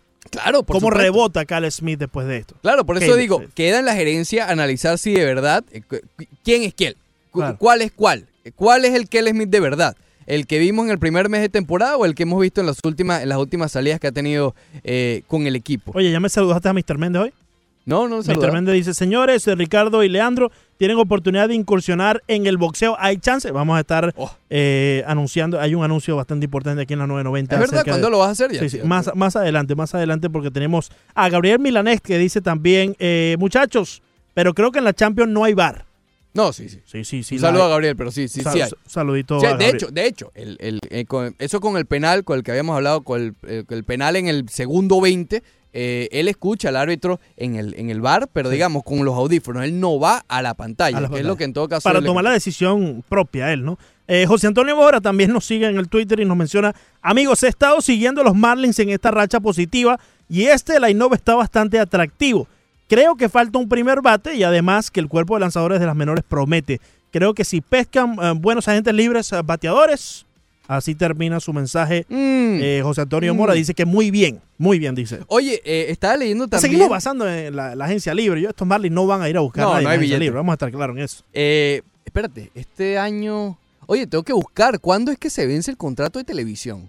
Porque eso es un Sí, billete importante. Era este año, porque ya para el 2020 deberían tener uno. No nuevo. recuerdo si era 2020 incluso. Ok. No sé si el, el contrato Terminaba en el actual... 2020. Exacto, no sé si abarca la temporada del 2020.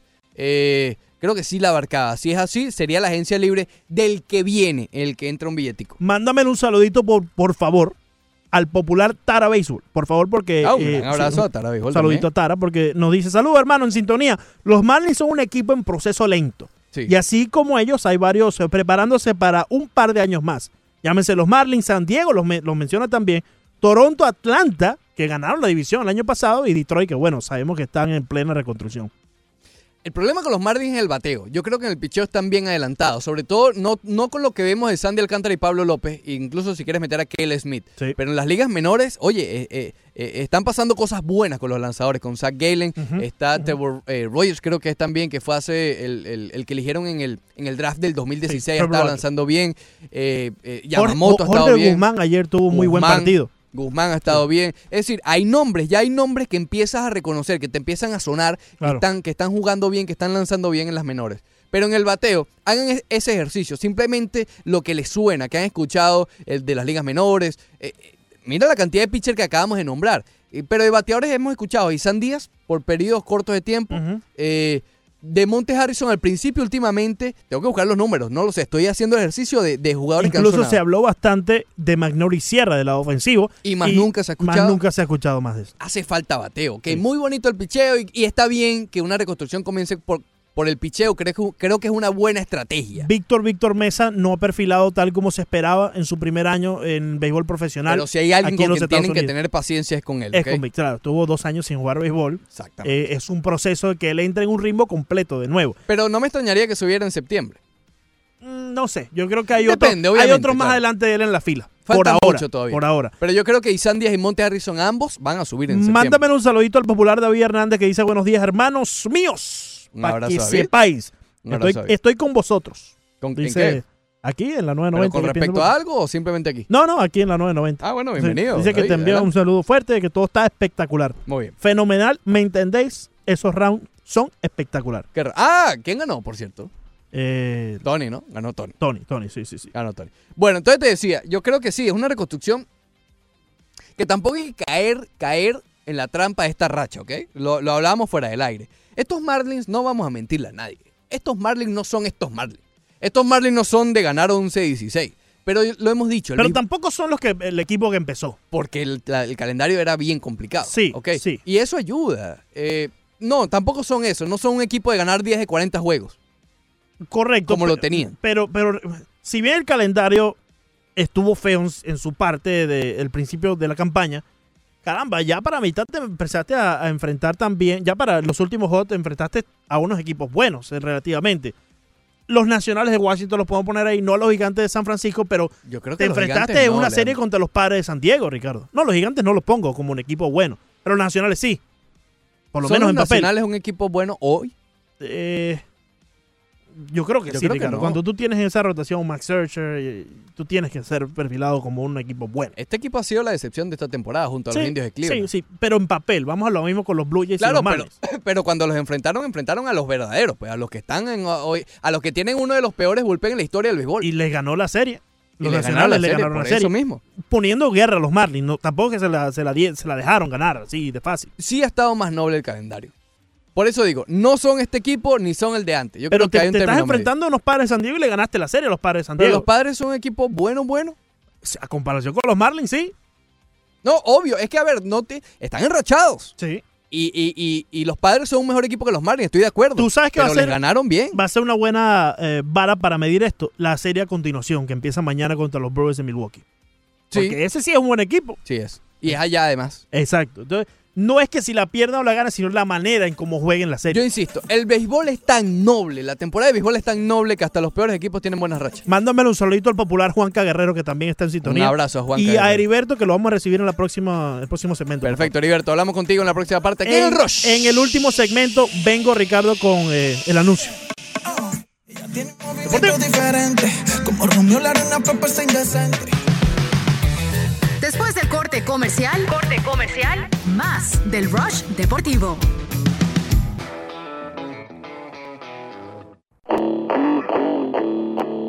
Seguimos con el Rush Deportivo. Tú que eres de poco hablar y yo que soy impulsivo. Espero que después de hacerlo no vaya a cambiar y me eches al olvido. Regresamos con el Rush Deportivo, 10 de la mañana, 24 minutos. Hoy es 3 de junio del año 2019 y vamos con las llamadas al 786-801-5607, que ahí está Heriberto. Bienvenido, hermano, ¿cómo estás? Eh, señor, ¿Qué tal? buenos días. Buenos días, Heriberto. Buenos días, hermano. No, como decía el italiano, señor. Señor, ah, señor. señor. Ahí está, mira, ahí está. ¿Cómo está, brother? Oye, mira, eh, tres cositas rápidas. Señor. Joshua S. es un paquete. Llegó lleno de miedo aquí a los Estados Unidos. Tenía más miedo que un perro con sarna. Segundo, se- segundo, mira, eh, yo creo que el partido sí fue malo, pero es un partido para ganar una final y Klopp ya había perdido dos. Sí. Ya cuando él se dio con ese gol, él salió a ganar el partido, él quería ganarlo como quiera. Es por eso yo creo que ese partido se da así como se da. Pero el objetivo, ojalá que el Madrid ahora venga y me gane tres Champions, no más así, con tres partidos como ese. Claro. ¿Oíste? Y entonces, es, es- es por eso que el partido. Lo otro que... que el otro eh, cosa que yo quería decir era, Sí, sí. Yo no me molesto que le den, eh, escúcheme, Sí, yo sí, no, no estoy en contra de que le den el balón de oro a Messi, Ajá. pero hace rato que se viene premiando al jugador perdedor. Por Señor. ejemplo, Modri, el balón de oro del Mundial, ese era para Mbappé, se inventaron un premio ahí. Entonces, si el año pasado gana, gana Copa Copa de Rey y gana y gana Liga, no ganó Champions, papelazo en el Mundial, no le dieron nada. Entonces, este año ¿cómo lo van a poner por encima de un ganador? Por encima de un ganador, cuando lo único que ganó fue la, la, la, la liga. La liga. y, lo- y la liga. Y, lo- y los goles contra quienes son en la liga. Correcto. Los mayores, los mejores goles que él pudo hacer lo hizo para ganar la liga, no para ganar la- la- el, premio grande que es la Champions. Magnífico. Claro, Heriberto, pero lo, lo que yo digo... eh, Fenomenal, Heriberto, tremenda eh, opinión. Sí, no, sin duda. Lo, un punto. lo que yo digo es quién.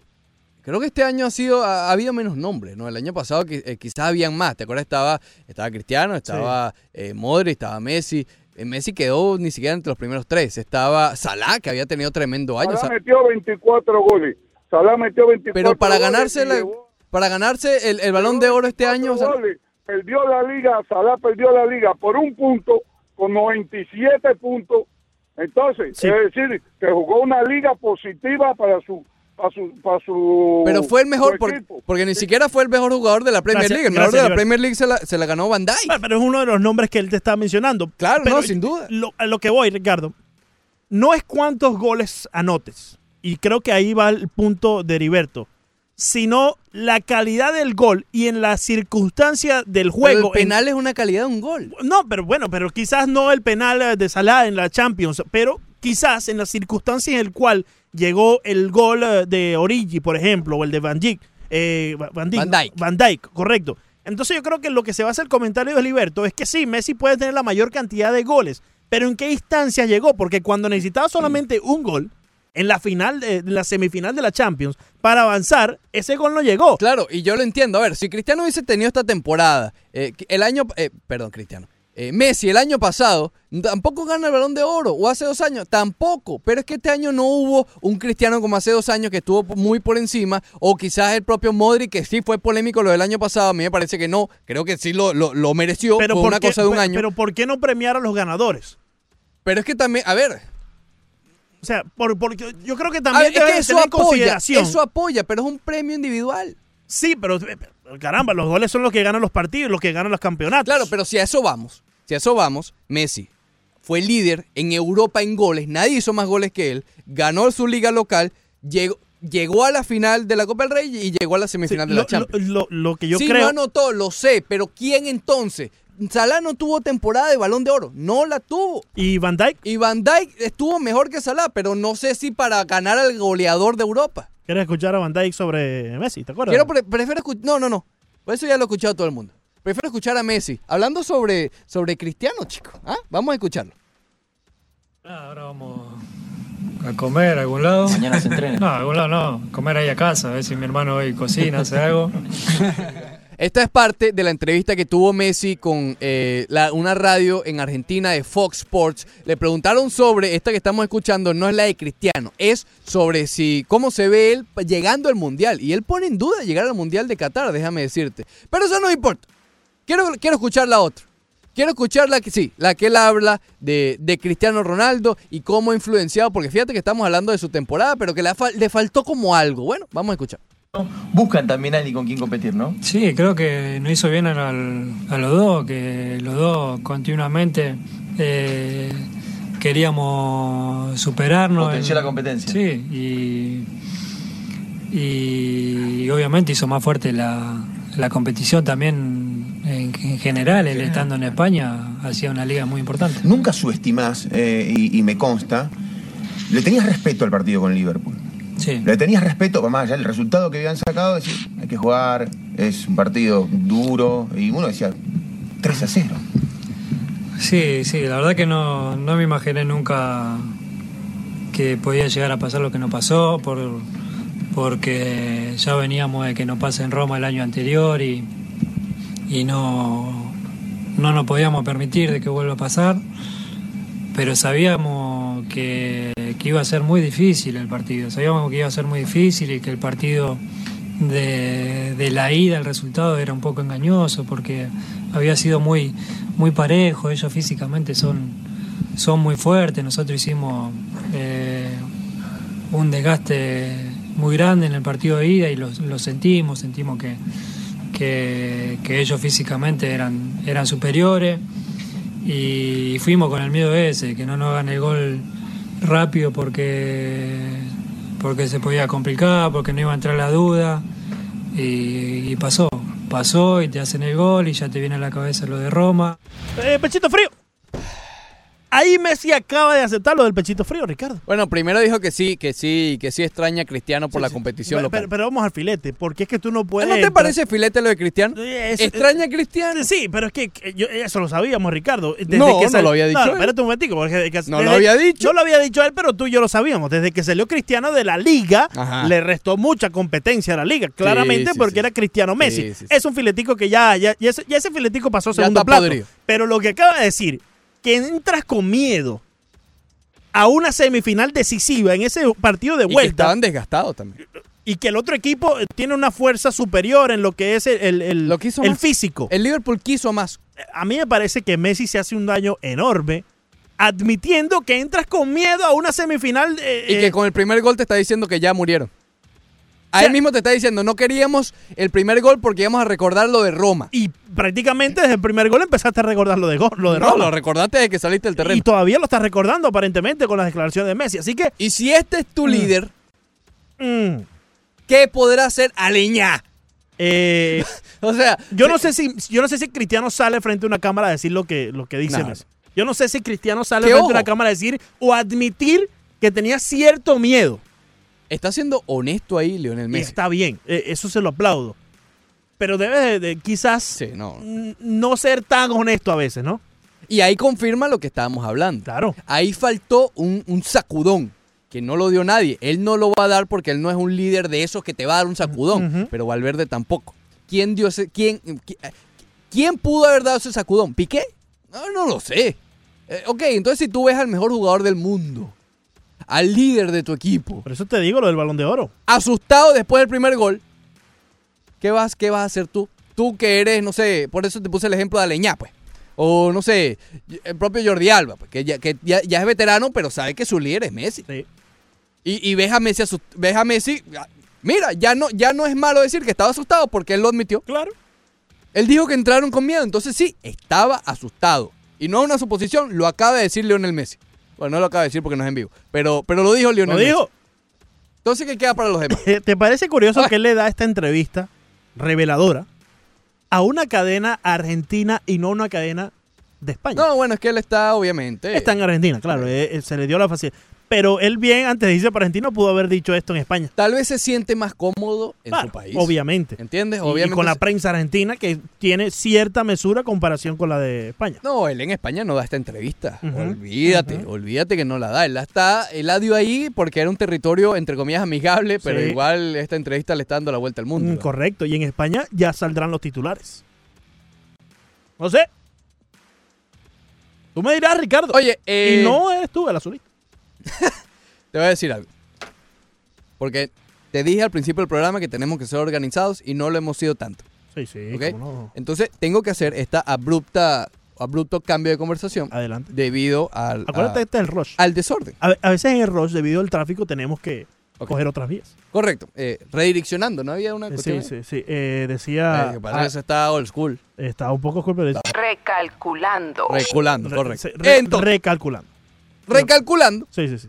Por cierto, ya a partir de hoy, ya Craig Kimbrell y Dallas Keuchel Sí. son agentes libres completamente. Ya eran agentes libres, pero el equipo que lo firmara tenía que dar una compensación en el draft. No era tan libre. Exacto. eh, para esta altura, sobre todo, no. Correcto. Entonces ahora sí pueden firmar sin que el equipo que lo firme pierda ninguna, ningún, ninguna escogencia en el draft. Que será hoy.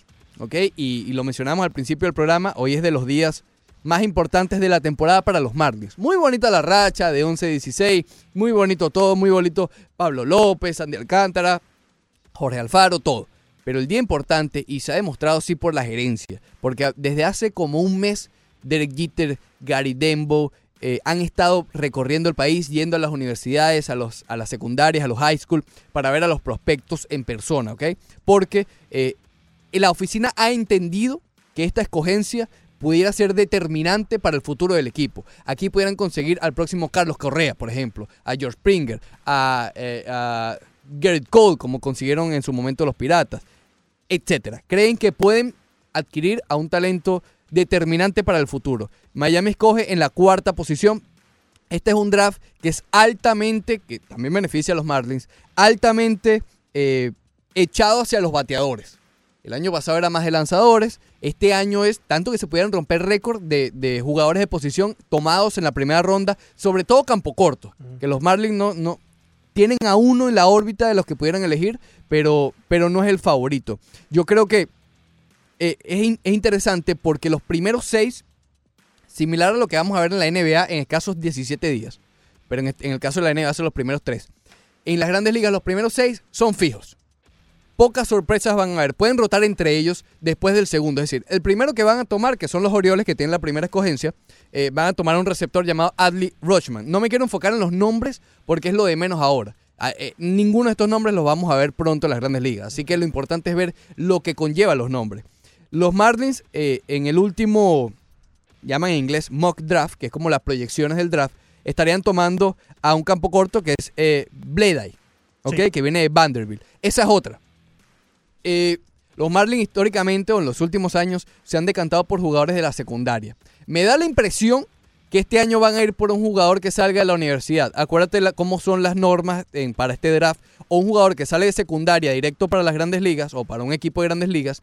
O va a una universidad, universidad al menos tres años. ¿no? Hay varias excepciones, que si va para un community college, si va para algo, pero básicamente para no enredar la cuestión, que es bastante enredado, es o sales directo del high school o te comprometes tres años con la universidad. Entonces obviamente hay una diferencia de 3, 4 años en las edades de estos jugadores. Eh, últimamente los Marlins habían estado eligiendo jugadores de high school, pero todo apunta que, que este año se van a decantar por uno más, más listo. ¿Qué quiere decir esto? Que un año y medio, dos, a lo mejor ya llega a las grandes ligas porque tiene 22, 23 años este jugador que van a seleccionar. Si es Bleday, jardinero, otro jardinero, de, de Vanderbilt, eh, sí pudiera estar llegando con esa, con esa camada, quizás no en Monte Harrison, pero la siguiente. ¿Recuerdas cuando vimos la foto que se fue viral de Jorge Posada con Derek Jeter en un palco en Vanderbilt? Precisamente estaban allí para ver a este muchacho Bleda, bateador zurdo, jardinero. Eh, vi pocos videos de él, pero simplemente de verlo me da un llamado a un Corey Bellinger. Son- eh, solo al verlo de la manera Por que batea, para, ¿no? por cómo se para en, en el plato. Eh, claro, son palabras mayores. eh, empezar a compararlo sin ni siquiera mm, eh, jugar un partido profesional con un Corey Bellinger, pero simplemente a, a- a una vista quizás un poco necia, verlo y se parece algo en el swing, en, en el approach al bate a un Corey Bellinger, ¿no? Simplemente para darles Sí. a ustedes una perspectiva de más o menos el estilo de este jugador. En esta misma proyección, el que quedaría de tercero, que escogen los White Sox ahí, es un primera base llamado Andrew Bow, que dicen que es el mejor eh, bateador del draft. Los Marlins, si está disponible, van a tomar a, Sí. a, a- a Bow, al Por encima de. Bleday. Correcto. Que sí. viene de California. Eh. ¿Quién? Bow. Oh, sí, si es de California es primera base. Dicen, repito, que es el mejor bateador de, de- de- de todo el draft, de todos los prospectos. Si llega, los Marlins van a, van a escoger allí. Si no llega, puede ser Bleday, como puede ser un, un jardinero que, que- que es de high school, pero es de Florida. Y hemos visto que Derek Jeter ha, querido relacionar, ¿ok? Sí, sí, sí. Eh, Riley Green se llama, que vendría de, de high school, como les mencioné, de Oviedo, Florida. Pero en la sexta posición, o el otro nombre, está CJ Abrams, que es un campo corto. ¿Qué pasa? Eh, muchas predicciones lo tienen por debajo de la cuarta escogencia de los Marlins. Pero precisamente cuando Re- Derek Jeter y compañía fueron a verlo, él, él es de high school también, el hombre dio cinco imparables. Y parece que quedaron realmente impresionados con él. Entonces no me extrañaría que, que también fuera seleccionado. Entonces, eh, creo que son cuatro nombres de los que hay que estar pendiente. Me sorprendería si, si sale de esos cuatro nombres. Y los repito, Andrew Bow, que es el primera base, que es, digamos, es el que usted mejor debe esperar hoy. Si los Marlins eligen al primera base, creo que es el mejor bateador que pueden haber elegido de todas las posibilidades, de estas cuatro posibilidades. Está Bleday, que es como la más realista.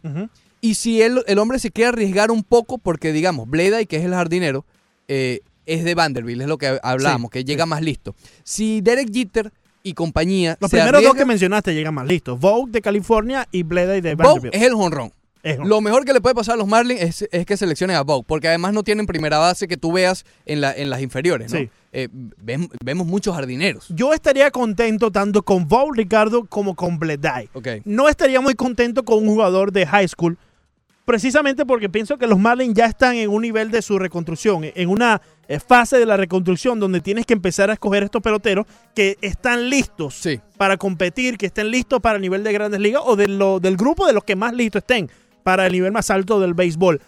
Pero Porque- a ver, el- los de la secundaria siempre es un riesgo porque pudieran Sí. resultar mejor que los de la pero universidad. eh, estás Están más crudos. Eh, Sí, pero vas a tomar el riesgo como está ahorita la, la, la eso. afición, como está ahorita eh, el- el- la circunstancia No de le los puedes pedir Marlins. más tiempo. Exacto, yo creo que, que los Marlins ya tienen que empezar a apurarse a ganar, a llegar a esas eh, temporadas competitivas y el mayor chance lo tiene escogiendo un jugador que ya esté dos, tres años más avanzado eh, de- al nivel colegial que a uno que viene de high school. Además hay otro riesgo con los de high school. Estos, estos jugadores ya están comprometidos con universidad. También. Si a estos jugadores no les gustó el pick, simplemente no firman y se van a la universidad y el equipo pierde el pick. Como pasó con el de los Bravos de Atlanta, ¿te acuerdas? Que ahora está jugando en Japón.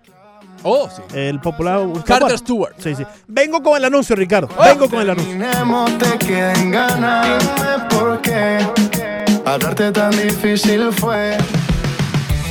Después del corte comercial, corte comercial, más del Rush Deportivo.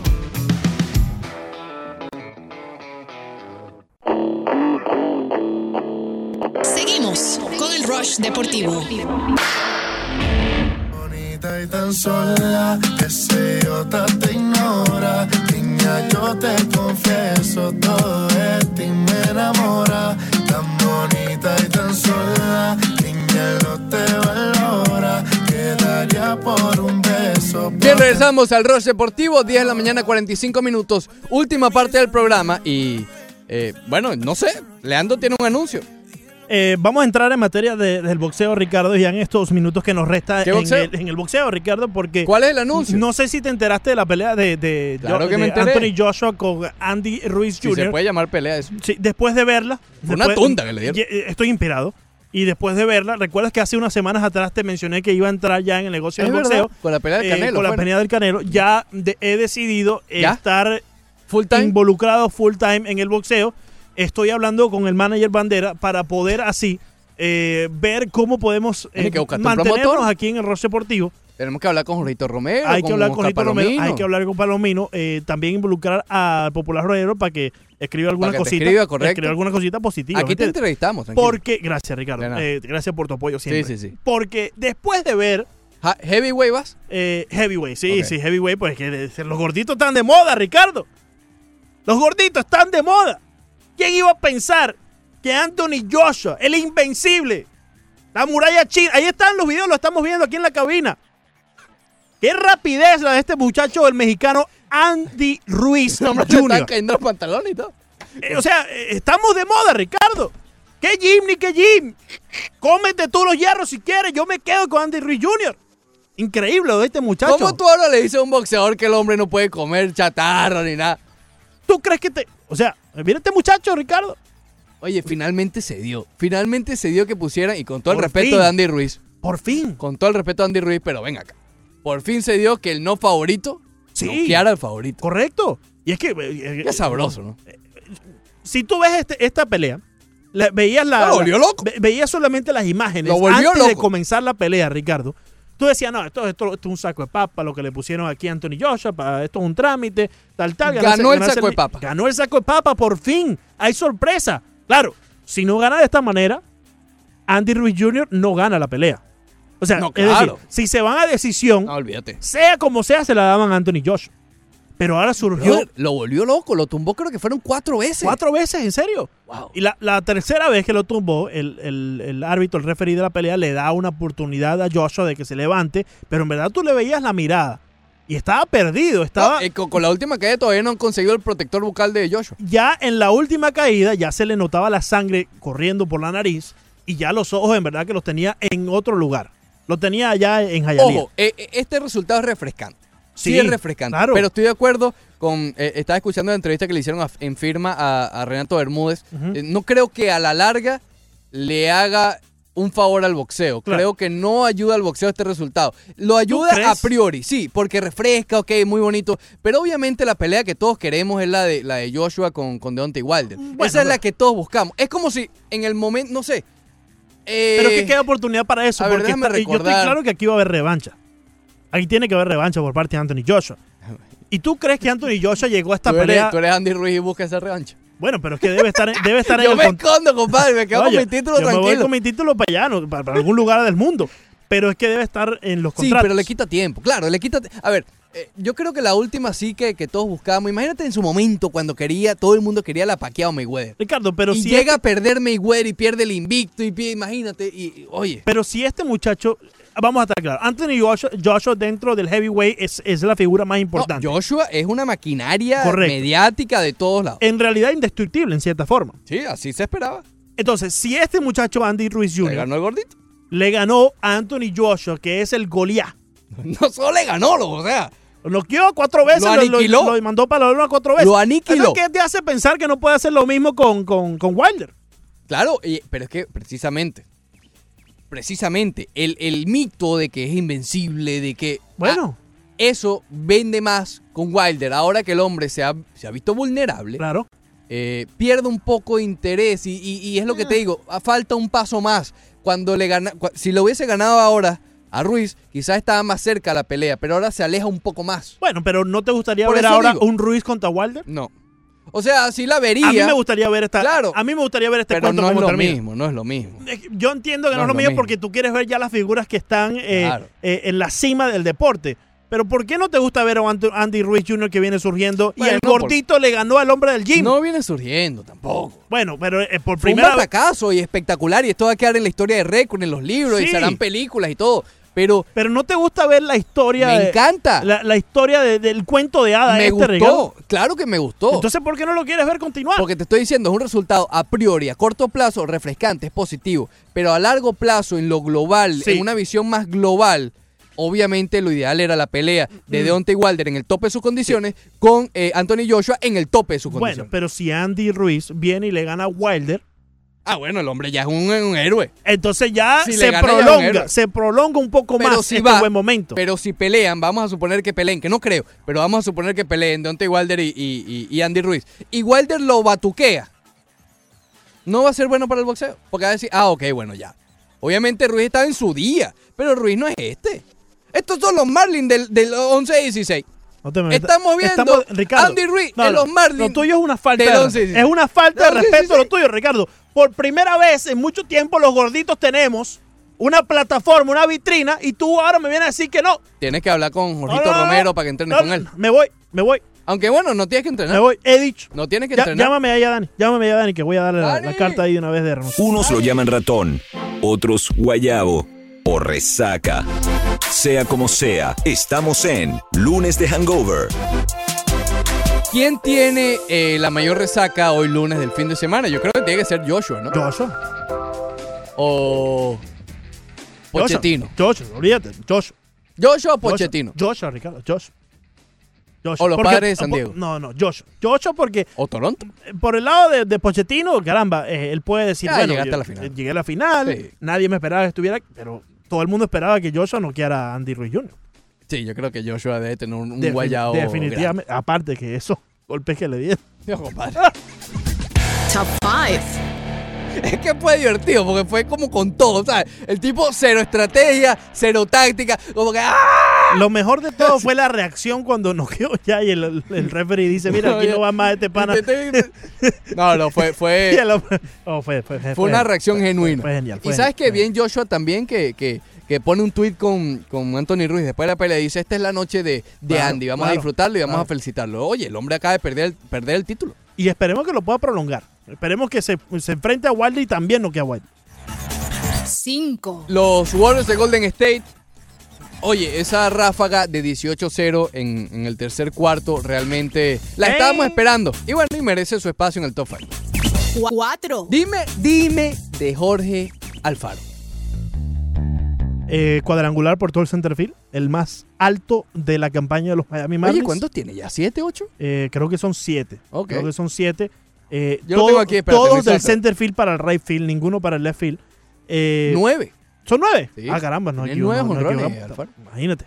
Muy bien. 3. ¿Tu Bueno, socio? ¿Cuántos tiene el Remuto?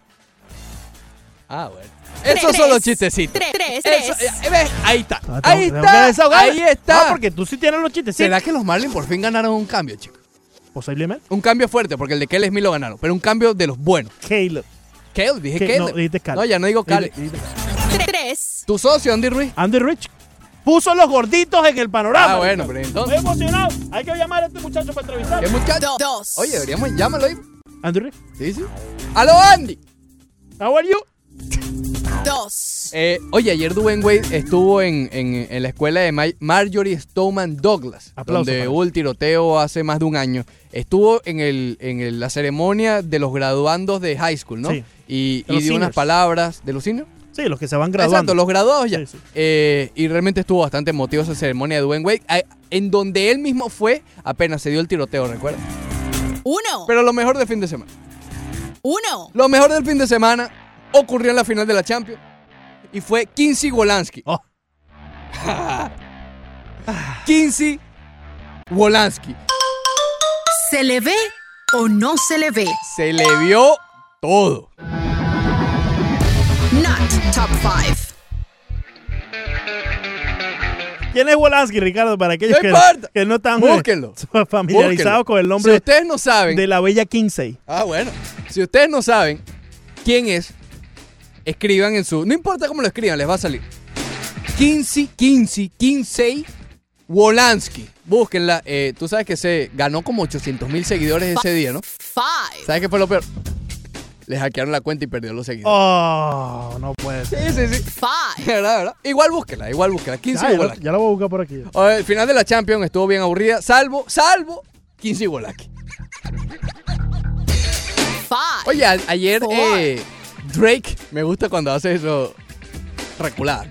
Ok, eh, ayer Drake estaba calladito, ¿no? Tranquilito ahí, en su primera fila viendo el juego, viendo como los Warriors de Golden State iban con parcial de 18 a 0 frente a los Raptors de Toronto. Calladito estaba Drake, calladito. Three. Oye, ¿qué es eso de las abejas en San Diego, compadre? ¿Qué? Ni, Sí. ni con las abejas pudieron ganar. No, las abejas no, no pusieron un obstáculo en Oye, el camino pero, de los pero- Miami Marlins. eso fue terrorífico. Yo lo vi y me 28 asusté. minutos tuvo el partido Y, en tú- receso. y, y lo apagaron, o sea, fue alguien con... Sí, fue un hombre de esto vestido Apagaron, con eh. el suit de esto y le, le empezó a dar una spray ahí especial Y para se eso. fueron. Y empezaron a ir poco a poco las abejas. Vale. Two. Eso da- debe dar bastante miedo, ¿no? Ay. Ok. Two. Las lesiones de los Warriors de Golden State no me gustan, compadre. O sea, si van a perder, si van a perder los Warriors, que no sea por las lesiones. Si va a ganar Toronto, que después no digan, no, pero es que se lesionó medio equipo. Y One. eso es lo que está pasando. One. Eh, ¿Sabes que hay una teoría con lo de Anthony Joshua, no? Ah. ¿Sabes que el hombre está tranquilito allá en Inglaterra? Una vida tranquila. Tranquilo, sí, sí. El hombre vino a entrenarse por meses en Miami. Ah. Ah. Brother, eh, los boxeadores usualmente se van de Miami. Sí. Se van de Miami Ahí para la- concentrarse. Ahí está Irlanda Lara. Es, exacto. Eso es como ir a Las Vegas a distraerte. Tú vas a Las Vegas la- A, el día de a la pelea. concentrarte, quiero decir. El día de la pelea tú vas a Las Vegas. Tú te vienes aquí a South Beach Imagínate. y no es para quitarle mérito a, a- a Andresito. Sí, por favor, no me le quites a No le voy a quitar mérito a Andresito. No me le- Andy, por favor, respétame a Andy Ruiz Jr. ¿Andresito? Andy Ruiz Jr., Ricardo, el hombre que ha puesto los gorditos en el, en el planeta, en el mapa. No le voy a quitar jamás mérito a Andresito. Hay que llamar a Andy Ruiz Jr. Pero, compadre, Anthony, Me siento Anthony, identificado. no vengas a entrenar más nunca a Miami. Identificado totalmente. Menú Deportivo Next. No le creas todo lo que te dice. Las heridas sanan pero dejan cicatrices. Se echaba el color dejándote los días grises. Déjame pintarte los de colores felices. Bye, have a great time. Recalculando.